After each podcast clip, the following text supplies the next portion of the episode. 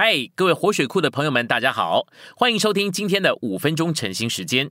晨兴五分钟，活水流得通。今天我们要进入一处经节，是以弗所书二章十四到十五节。因他自己是我们的和平，将两下做成一个，拆毁了中间隔断的墙，就是仇恨，在他的肉体里。废掉了那规条中诫命的律法，好把两下在他自己里面创造成一个新人，成就了和平。信息选读：脱去救人的意义。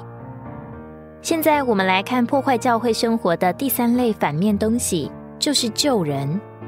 音译修订标准本圣经，把以弗所四章二十二节这里的救人翻作救性情，不错。就一面的意义来说，救人是包括了救性情，但在这里的救人并不仅是救性情。那什么是救人呢？如果你读上下文，他说乃是对于从前的生活已经脱去救人，这救人乃是生活上的日常生活方式的救人，这包括了你所事的每一件事。包括你的家庭生活，也包括你的社交生活，也包括你所处的圈子。哪里有救人，哪里就没有教会新人。你旧日所事的、所做的、所靠着的生活，真正是教会生活的一个损害。哪里有救人，哪里就没有教会。我们必须脱去一切的琐事、一切的所做，以及一切所靠着生活的。规条、道理，以及你所事、所做和所靠生活的这三类反面的东西，破坏了教会生活。你若有规条，教会就没有了；你若持守真理，你也没法有教会生活。如果你仍靠以往所靠着生活的，教会也就完了。弟兄们，你们想想看，若是你我都脱去了规条、道理和救人，教会还会有分裂吗？我信那时真是在地若在天了，那就真是国度的彰显了。全心尊重圣言，但不将圣言弄成一个道理。现在你们还有规条吗？如果还有，那太可怜了，应当把规条丢到大海里去。现在你们是不是还持定道理？哦，我们要向全宇宙宣告，我们在这里不是为任何道理。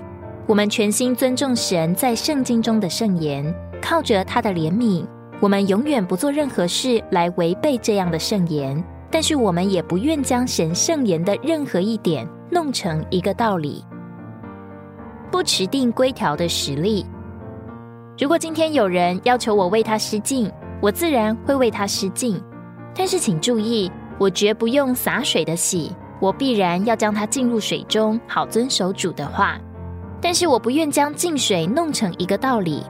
有人为人洒水而不进水，我不会反对他，但我不洒水。你看见在这里没有道理，没有规条，只有活的话。我们必须在活的方式中来遵守主的话。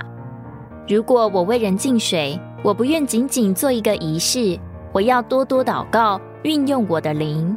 我必须说：主，求你高我，浸透我，充满我。好叫我去为我弟兄施敬的时候，是你来做。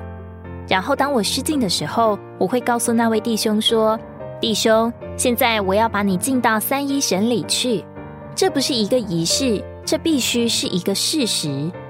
我也要告诉你们，当我独自一人的时候，一百次之中，几乎有九十五次，甚至九十九次，我要跪着祷告。